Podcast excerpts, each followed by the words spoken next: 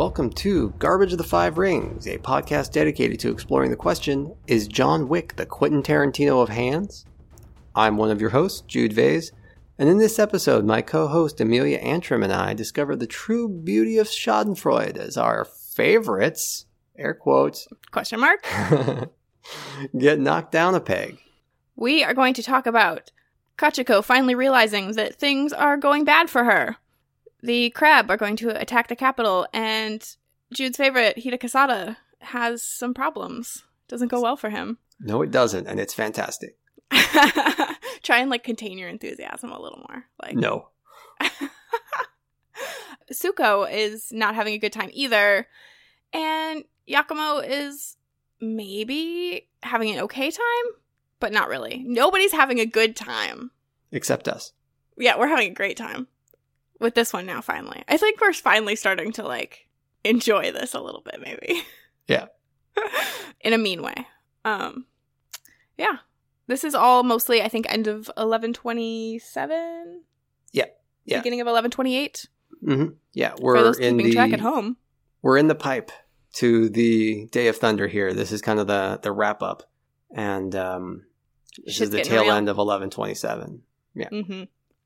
Uh, corrections and non apologies. As usual, I will remind you, we do not apologize. Um, corrections, we also don't get anything wrong. So, um, and we wouldn't apologize for it if we did. This is a really good podcast. it's a really good podcast. it's a terrible game, but it's a great podcast. It's time for one of my feminist rants because I think that we haven't had one of those since, I don't know, episode three. And I think it's time.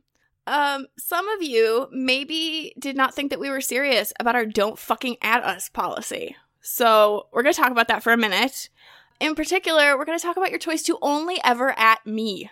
You guys, our Twitter is for the show. You do not have to tweet at me personally. You do not have to DM me personally. You do not have to find me on Reddit and send me messages. Jude, how many messages have you gotten? Uh, no DMs on Reddit See? or Twitter. There you go. And I've gotten at least 10. So, figure your shit out, people. We have a show. You can email us. You can tweet at our show. Amelia Antrim is a person who mostly cares about this game, but also, like, don't fucking at me. Yeah. That's that was my rant for today. you guys, I'm sick. I don't feel good. I'm sick of your shit. I'll edit this out later. Probably I won't. We have been getting a lot of good feedback from people at the show's handle with regards to some various things. Um, yeah, I should, having I should be clear that like not all of the interactions have ba- been bad, and actually, frankly, none of the ones that have been DM'd to me have been like bad interactions. Just like it's a weird choice, you guys. Like maybe consider that for a minute. Yeah. um, another thing I wanted to throw out there um, one of our fans on Twitter today actually uh, raised the question of um, finding old Imperial heralds out there in the world that our people may have. Uh, that is the one piece of material that we do not have access to. We've got fictions, we've got RPG materials, we've got cards, but We've got we tournament decisions. yeah, We've got we got books. all of we got all that, but the one thing we don't have is the actual Imperial Heralds. So if you, our listeners, have Imperial Heralds from any era of the game uh, and would like to scan those or get in touch about sending us the actual hard copies, uh, we will happily take those off your hands, or we would love to get scans of those. So at me, uh, I will be organizing that effort. But uh, yeah, get in touch. We would love to have those. Yeah, that would be. Oh God, so fucking helpful. Right. Yeah. Oh, Kazen man. Oshiro makes a lot of references to Imperial Heralds that don't always make any sense. So having the actual uh, original material to reference would be super cool. Yeah, for sure. All right. Digging in. Uh, so a little background material, setting the scene for where we are as we start this episode. Hida Kasada is down one son currently, who he sacrificed at Beiden Pass on the way to the capital. Kachiko is currently down one boyfriend, who is in an egg, and is up one weird mystery evil boyfriend, who is out wreaking havoc and causing drama for the Crane clan, but is still the Empress. Uh, Tsuko is as always, angry at everyone, but is still loyal to the Emperor for values of loyal that include sociopathic. Toturi remains, inexplicably, everyone's favorite. And there are lots and lots of black scrolls still being opened and tainting everyone. Yeah. Uh, lastly, there is a bunch of horseshit going on in the background that we have not covered, uh, that we will be covering next episode. Monks and stuff with Shinsei and Yogo Junzo and all kinds of stuff uh, that is going on that is not main to the plot line and so on and so forth. So we'll get there. Yes, absolutely. Are you ready to talk about my favorite? Yep, it's that time again. It's Kachiko time. It's always Kachiko time. No, it's always Toturi time.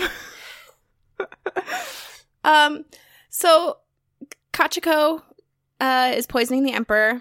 Um, he's napping because his wife doesn't like him. So it turns out that that maybe wasn't such a good idea on her part because you probably shouldn't poison your husband for starters. That's uh, not a good choice. Um, Just as a general rule. uh, I mean, eh, okay. Look, uh, marriage is hard. Okay.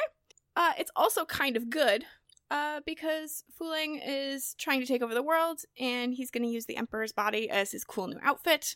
So it's probably best that uh, that outfit not be in such great shape.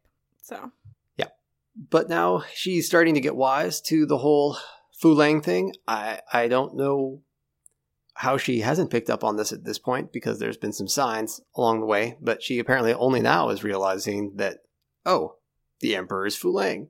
Uh, and she decides to do a runner and bumps into everyone's favorite Mystic Mountain Man, Togashi Yokuni. Uh, I'm not entirely sure how he gets to the palace with nobody noticing. He's a big old mountain of muscle himself. and he like rarely ever leaves the the mountains. Like he Yeah. rarely ever leaves Dragonlands. I feel like I don't remember where it's pointed out, but at some point it's like it's super weird that he's, you know, at a regular altitude. You know, he's got some like I don't know. Yeah. I really like the fictions where this uh, scene is depicted because it's like she's like running around in the rain, like super uh, distraught, and she hears this mysterious voice that demands that she stay, and it, the whole thing is like super, super extra. There's that this- picture where he's like leaning over the half wall, like staring down at her like some kind of like creepy monster thing. Like Yeah, yeah. Oh, the so the iconic Yokuni art where he's just like yoked out like a giant model piece of steak. Uh, it's it's a real it's a real thing. It's that's a piece of art like I can't hate because it's such an iconic piece of art. It's just such it's so. yeah, so it's in like four different books. It's is it I think it might even be in Imperial Histories. yeah. I can't I can't not love that piece of art even though it's it's just it's just bonkers. It's such it's a weird. Weird. she's like, art. yeah, she's like in the middle of a wet t-shirt contest, and he's like creeping over the wall, but he's also giant, and he looks like maybe he climbed up that wall so that he could like lean over her and be like, "Hello." Yeah, he he looks like a cross between a gargoyle and Bane from Batman. Yes, that is It's- correct. It's a it's a real weird look, but I'm into it. It's super funny. yeah. Um, but as usual, he does his Yokuni thing of kind of giving you information, but maybe not. And he's just he's telling her basically like she can't run away. He's like, "Fuck you. Nope, you did this to yourself. Turn around and go fix it." Basically that she needs to keep poisoning the emperor because otherwise um Fu Leng will become physically sorry, will become physically stronger as well, and uh that's not good. Yeah, and it also makes kind of passing reference to the fact that she needs to be there for the thundering. So, um, Which is just like fucking bullshit. Like, yeah. I feel like so here's the thing: like, they're not even a clan. So Yeah, I also feel like as the she doesn't even go here. I also feel like as the instigator of much of this nonsense, I feel like I don't know. I'm not she doesn't wild deserve about a second chance. Like, yeah, you yeah, know, definitely. let her run away, get lost in the woods, and eaten by a wolf. Yes. Um, I also, I think we, we talked about this. I, the fact that it definitely feels like there's a bit of loose end tying up going on here with the poisoning. Um, Yeah. Now all of a sudden they're like, oh yeah, she has been doing that the whole time. Like, well, that should be important, I guess. Uh, yeah. Um, but it works, I guess. Um, they're enough. certainly going to put it to good use in a few scenes here. So Yeah, I mean it works enough for L5R. So, what more can you ask for? yeah, right. Look, it's we've set a low bar. it makes as much sense as anything else. Yeah, I think th- my whole problem with Kachiko is like she plots and plots and plots, but it's not ever clear to me what the fuck are pl- like. What is her fucking end game? Yeah, it's like okay, so I work. One of my very first jobs was in networking. What was like as an IT monkey, and every now and then you'd crack open like uh you'd crack open a, a case or uh, a cage, and you'd find like three miles of cable to connect two machines that were like two feet apart. And that's Yeah. really what I feel like Kachiko's plotting is like. It's like a mile of cable to get from like A to B. Like if she just wanted to be Empress, why didn't she just off him like a week ago? You know what I mean? Right, like if she's been poisoning him this whole time, and they make it clear several times that he's like bedridden close to death. Yeah, I so, just, like, it, I mean, how did she? Yeah, and I get that like they state that her her whole thing is to like make Kasada emperor and then manipulate him, but that seems dumb too. Like I don't get her is her end game to just hide behind the nearest guy and manipulate him, but Well, because we've talked about this a couple times that we've we've been trying to figure out like why is she always manipulating Toturi, um, and you know because she tells the unicorn not to let him through the pass, and you know she tells Kasada to go take the pass, and it feels like she's she wants Kasada to win for some reason, and I don't know if it's because they they're trying to set it up that like he would be the easier one for her to control. Yeah. So my feeling is that so here's my guess. They thought it was cool to have they think the Scorpion's MO is to be sneaky evil manipulators and they just kind of made up what she was getting at as they went along. I, I don't know. Her whole justification seems very post it's shaky at best. It's, yeah, it seems tacked on at the end. I I I don't know. It, it definitely doesn't feel like. I mean, I don't know. Here I, I'm complaining about the fact that the story doesn't sound coherent, which is sort of a waste of time. I feel like I should just maybe move on. no, it's not a waste of time. It's a cool new podcast called Garbage of the Five Rings. yeah. Well, especially in Clan Wars, like we know for a fact, have uh, as we've seen in previous episodes. I think we talked about it in episode five. Like we know for a fact that the story was horseshit. Like They're they, just throwing it at the wall. yeah, just making shit up. Like so, maybe in later arcs they knew what they were doing when they started, but they they sure as shit don't now. So So maybe instead of criticizing them for not knowing where they're going, we should applaud them for somehow wrapping it up at the end. hey, there's a pos. That's the positive outlook we should be taking here. I'm known for my positivity, my sunshiny disposition. yeah, I Uh, don't. I wish, like, it, you're right, because I, I feel like it is the same way that my mom used to describe how I would do my homework. And she would be like, Amelia Grace, point A to point B. It's a straight line. That's all you have to do. A straight line from A to B. And, Yeah. like, nope, we're all over the place. And it's, I don't know if they just don't do a good enough job of giving you that information like if if maybe in their minds it had a plot because we've gone back to this several times that like what we have at this point is lots of flavor text. So it's one sentence at a time. And you are kind of drawing those conclusions and making those lines between things for yourself. So i don't know if it's a function of that I think or a lot of if they just suck. I think a lot of it was. So I think for me personally, I think a lot of it is I'm applying a late L5R expectation to the game, Yeah. where there was a much more coherent linear plot, which does not exist at this stage. This was a lot of like, we're throwing thematic shit out there, and the plot is just kind of congealing out of that. right And I, the like the idea of like an actual like narrative, like a a, a conceived narrative, was not something I think they were actually doing. So Yeah, no, this is like like we're just like reading some tea leaves and seeing what happens and yeah, hoping for the best. so we'll So- see. I'm I'm I'm interested to see. I don't think it'll be different in Scorpion Clan Coup, which is next, but I'm interested to see if in Hidden Emperor there's a notable difference in how the narrative evolves. So I mean that'll be fun. Yeah, I'm I'm interested to see like when that shift takes place, I guess. Yeah.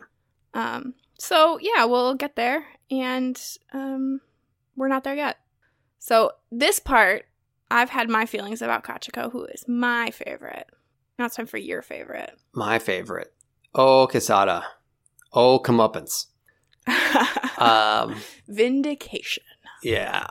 So, despite getting their asses whooped with a capital W uh, at Beiden Pass, the Crab have still managed to get to the capital uh, on boats. Crabs on boats. I guess. I guess we talked about how dumb that is. So they get to the capital, uh, and they face off against the lion and and win. Um, I guess uh, we're going to talk about how how that happens, but the short version is uh, Matsu Tsuko is up on the hilltop crying because the emperor told her to let her troops die. I thought you were gonna say because the emperor told her to cry. Like I thought you were gonna leave it there because the emperor told her to. I mean, a little bit, kind of. you don't disobey the emperor. If he says cry, you cry. Yeah. So Kasada's feeling real good about himself. He's beating his chest like a big old proud gorilla. And he storms into the palace thinking, this was worth it, and just plows into there. He's like, I'm hot shit. Yep. I got here. Fuck you. Yep. So he goes charging in and doesn't think it's weird that there's no Imperial Guard anywhere. That seems normal. Yeah, I mean he's a master tactician, so Yeah. Yeah. uh, Fucking he- Kasada. yeah. So he's probably like, yes, they know how great I am, and they all left. Yeah. Uh, so he bursts into the throne room, and what does he find except the Emperor, who is not a poisoned little boy, as he is expecting, but a possessed Hantei, who is full of evil, tainty energy. Uh, who, and this is a really good line that we've excerpted, picked up my father and broke him between his hands like a twig, which apparently is a move, a, a trademark evil guy move because they're uh Daigotsu Kanpeki, Daigotsu's son, uh, will have a card many, many, many, many years later, about like 17 years later, where that where he does this exact same move, where he snaps enemies like a twig. And it uses that exact phrase. Yes, that exact phrase. That's It's- the important part here. Is like not just that they can snap people in half, but it's specifically like a twig. So if you were thinking maybe it's like a potato chip or a candy bar or I don't know something else that you would snap in half. Uh, no, it is specifically a twig. Yeah. So just you know for that visual. One part that doesn't make any sense to me here is um, a couple of scenes ago, Kas- Kachiko was was still like poisoning him, and he was still like a frail little sick bag, and all of a sudden he's tainterific and Kasada snapping. I'm not mad about that. I, I'm just commenting on the fact that all of a sudden apparently the poison isn't doing it. Well, I think maybe he just like had to get angry. Like maybe it was like his Hulk moment. I'm, I'm into it. That's fine. And so like Kasada comes charging in and he's like, now's the time. yeah. Uh, the end result is that yeah he he hulks out or fulangs out, however you want to put it, and uh, snaps Kachiko, not in all the way half, but close Kasada. enough. Or yeah, sorry, Kasada. Which Uh, was also controversial. yeah. so Kasada's mostly dead. Um, Yakumo's there. Not that it, apparently he does anything except watch his dad get brutalized. But Yakumo drags Kasada away, and they escape through some tunnels. I guess. Uh, I guess the Imperial Palace has The whole city Plumbing. has tunnels underneath it. Some versions of the story. Apparently, Kachiko helps. Maybe the crabs suddenly have regrets. Um, there's a quote here uh, that we've excerpted. Our alliance with the Shadowlands is a sham. They have tried to use us to their own ends, and we have pra- paid the price for our treachery. We must now teach them what it truly means to cross the crab. Purge them from your ranks if you find them, and strike them down wherever they may appear. Do not waste precious resources squabbling with the other clans, for they can now only distract us from the true threat. Okay, Uh, guys. so picture me staring straight into the camera, looking surprised. what? yeah, I never could have known that this is how this was going to go. Yeah. Who could have guessed? It was us. We guessed. yeah. the I have no words for this except the doy. Uh, you not having words, I want to point out, is like a big deal. That's how truly stupid this is. Is that like you are never speechless. Yeah, I, I hate this so much. Um, the crab are suddenly offended by the Shadowlands after marching with them and sacrificing Kasada's son to them. Uh, they've literally been marching with an army of their own dead, and now suddenly they're it's a sham. but this is where I draw the line. Yeah, not all the crab apparently care that their daimyo is, you know, half dead. Some of them remain loyal to the emperor, Amoro, who it should be noted is mostly a rotting corpse. Is not a like a dude. He's mostly a corpse. Because he's got that amulet, right? Yes, and it should be also noted. I want to I want to emphasize this. Amoro was also a dude who had the habit of going berserk and murdering everyone around him in battles before he was dead. So a real charmer. Um, this is a guy that people remain loyal to. So crabs, smart. I mean, not the word I would use, but sure. So they stick around, and a bunch of the crabs stay loyal to them for reasons passing understanding.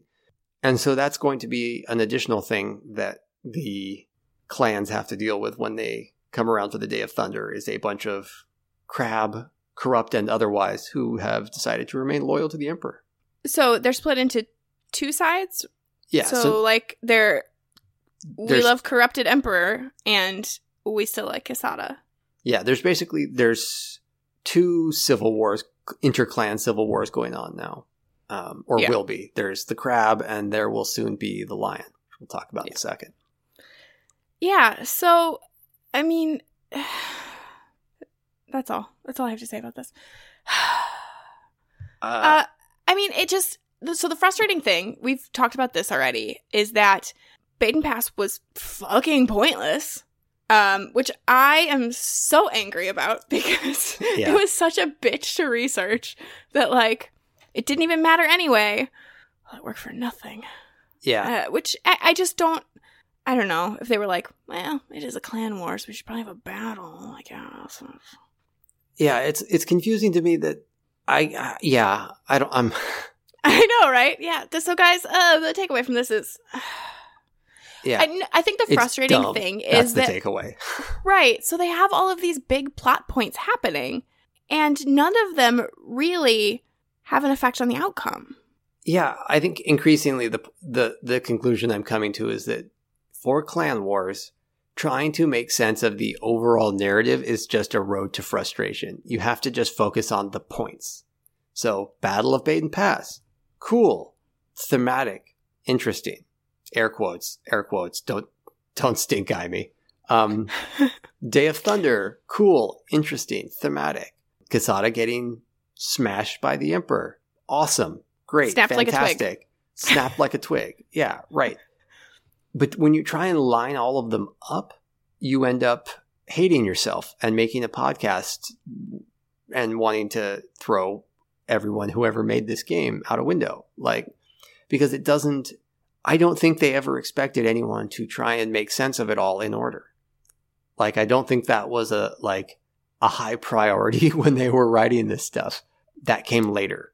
And I think that's it feels like takeaway. they had points that they wanted to hit, and they were going to do that. Story be damned. Like, Yeah, yeah. And I think, and this is a thing that I've heard. This is a thing that I've heard since then is that later writing, later story teams experienced some of this frustration as well when they were trying to write later story and make sense of the early eras, and it was just like hot garbage trying to do that. So that's the reason we have so many inconsistencies because later on people were like, throw this shit out. I want nothing to do with it. yeah, yeah. So Yeah, uh, things go badly for Kasada. Jude is happy about it. I'm thrilled That's- that Kasada got snapped like a twig, and I'm I can't wait. I'm yeah. I'm frustrated with what happens next with him, but I'm glad that he suffered. Yep. So, Tsuko, Uh, okay, where to Yeah. start with this? I have such complicated thoughts about this stuff. Um, Agree. We're on the record for not loving how Tsuko's been depicted up to Mhm. this point. For several Um, minutes. But as I scroll down through the sources here, she gets a lot of words here at the end.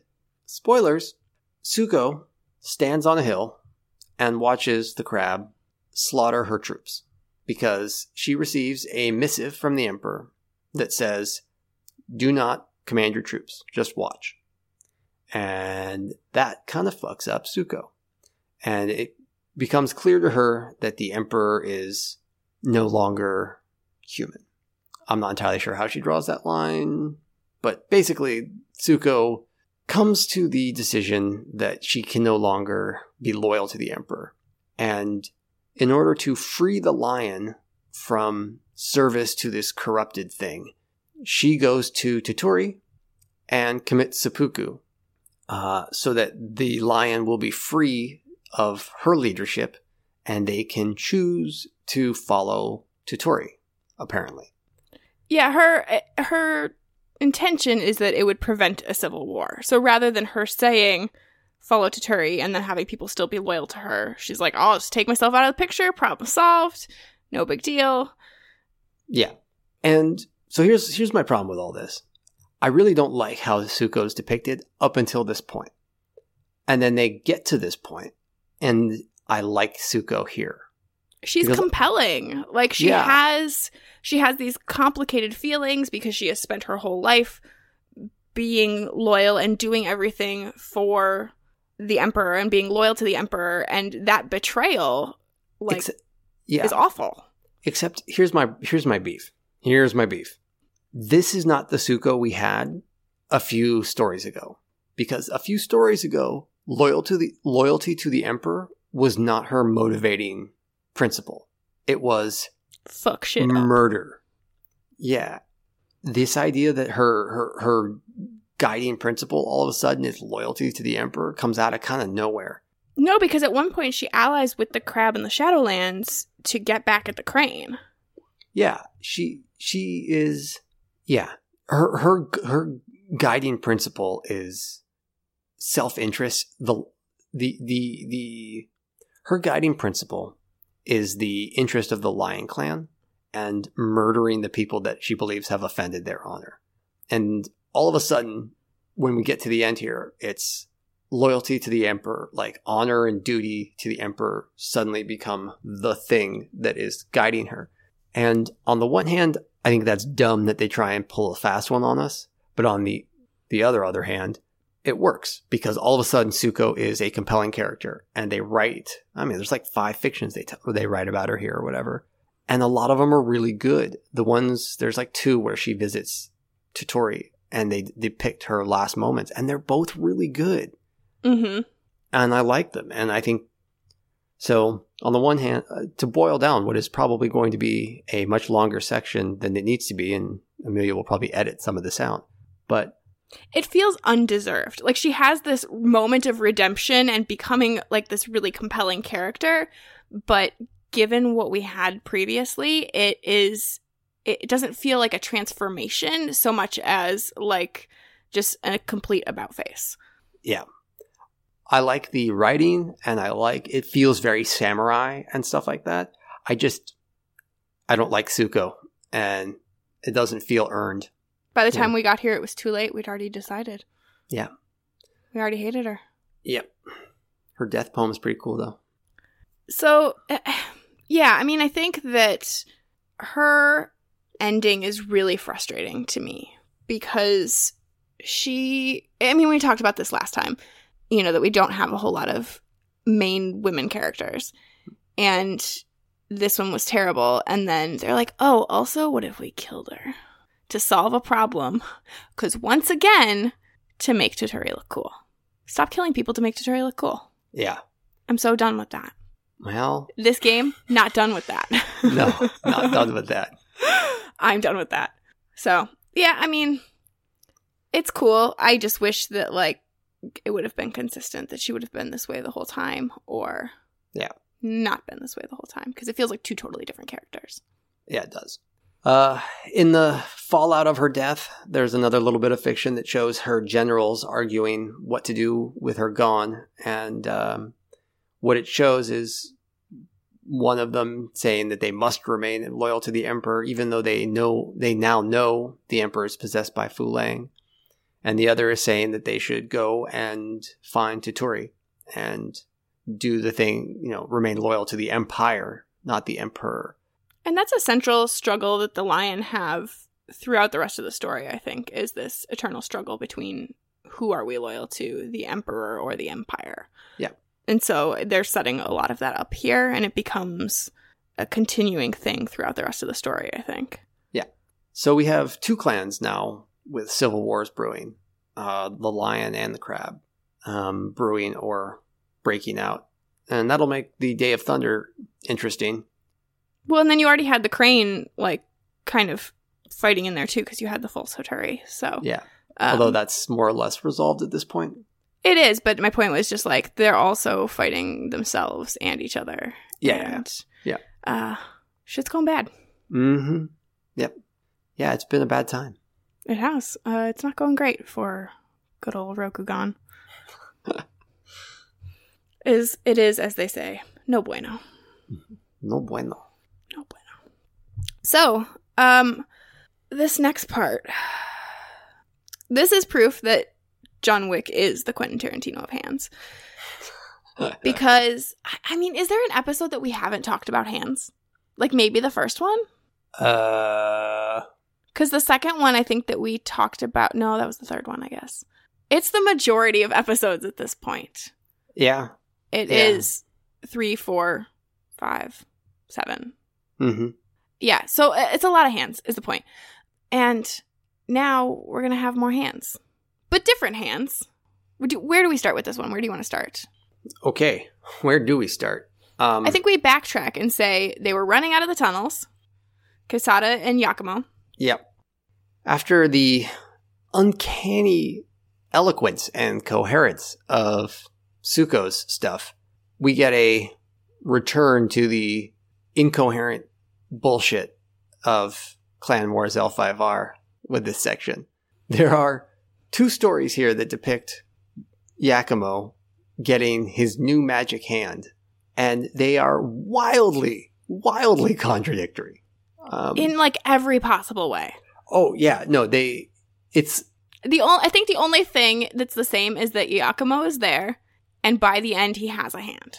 yeah, yeah, absolutely. It's like someone wrote the idea for this story on a napkin and left it in the writers' room, and two different people saw it and went off and wrote stories and published them without talking to each other. Hear me out. Fred was there, Of course, it's Fred.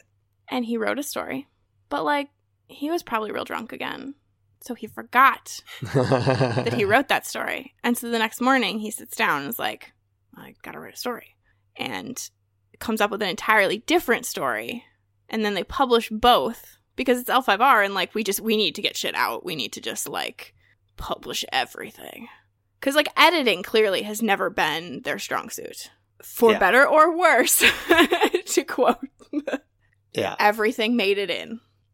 we should talk about these two versions, and we can decide which one was the drunk Fred and which one was the silver Fred. Oh no, I think that he was still drunk the next morning. which one was the more drunk Fred, or maybe Yeah. he was high for one of them because there's some stuff in one of Okay. these that might make right. it clear. Uh, so, what do they agree on? What are these? What's the same in these two stories? They're hiding out somewhere. That's Okay. That's that's the same. In one of them, it's Hida Palace, and in the other, it's a cave. Oh, I didn't realize that they weren't both in a cave even. Nope. Oh my god. this is worse than I thought. In both stories, Yakumo gets the Oni's claw off. Hmm In one version, he saws it off with a sword, and in the other, he just yanks it off with a big old manly heave. Um, I don't think that you're supposed to use katanas in a sawing motion. Well, tell that to Yakumo. Okay. I'm not gonna. What happens when he does that? Uh, in one version, it reveals a wounded stump that he has to cauterize. That makes sense. Or does it reveal a weird alien tentacle? Thanks, Fred.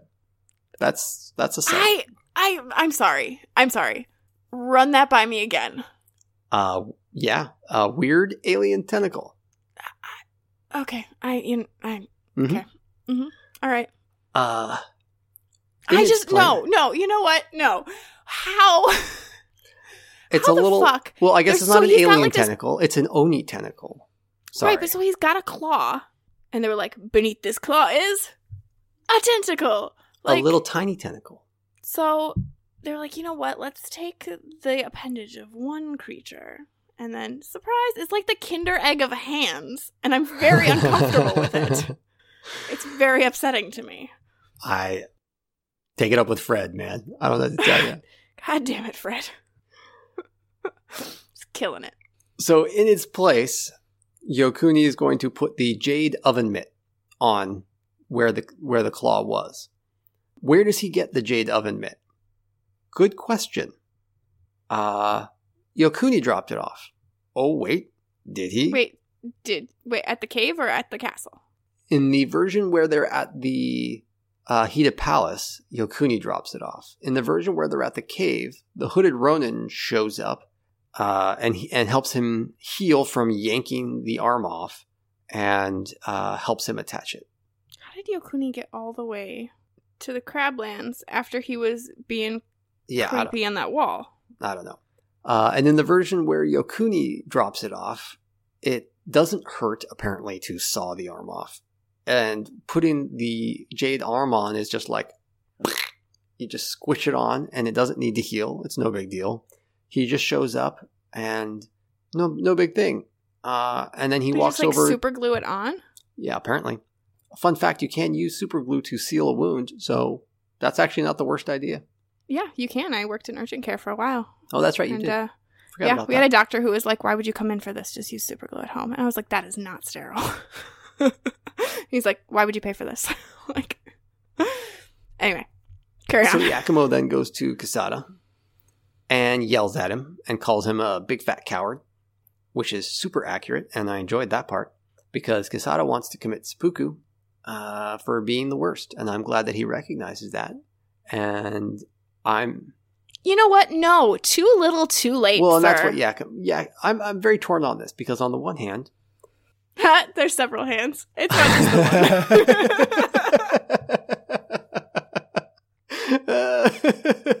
it's at least two, with another smaller one underneath. Oh, that was really good. okay. um, so I, I I want Kasada to die because if he had died here, we wouldn't have to put up with all the bullshit he gets up to later. But if he, I, I also, but I also really like Yakumo calling him a cowardly chicken shit. That was really good. And I get what Yakumo's saying, which is if you kill yourself, you can't help us win the battle that's coming, and we need your your your war knowledge, which granted, we've seen no proof of, but they consistently say he's got it. So I get where they're coming Mhm. from. Uh, and you have to like make all this right. So I get that. That like Yakumo's like, no, you don't get to be a cowardly chicken shit. Like we have to make up for what we just did. So I get it. Yeah, I mean, he's he's Yakumo is basically saying like, no, no, no, no, no, you come and clean up your own fucking Yeah. mess. Which, you know, good on him. Yeah. he's right. So these these two fictions are are bonkers how different they are. I like that in Imperial histories, they wink at the fact that these two these two fictions are super super different because it uh, in the write up it contains a I think it mostly ta- references the first one, but then it it contains a little a little like It's a little parenthetical. yeah basically. Uh, it says some tales claim that he got the hand from Togashi Yokuni, while others credit the hooded Ronin. And so, just like right there in the middle of this paragraph about how he gets the hand, he passes out from pain and awakens later to find it attached. But we don't know where he got it, and even Imperial Histories is like, we have no fucking clue. Yeah, so they're like mixing and matching details there, as you do.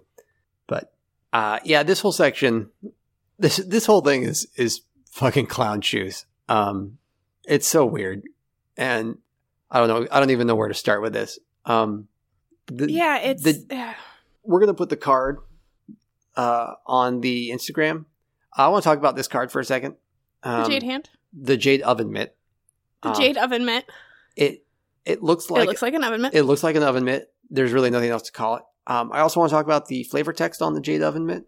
Which I want to point out that I did at one point have an oven mitt that looked exactly like that. Like it had the like cross pattern like that on it. And so when we played L5R, one of our characters ended up with the jade hand, and I made him wear the oven mitt during our game nice. uh, to represent his jade oven mitt, and only referred to it as that because I'm classy.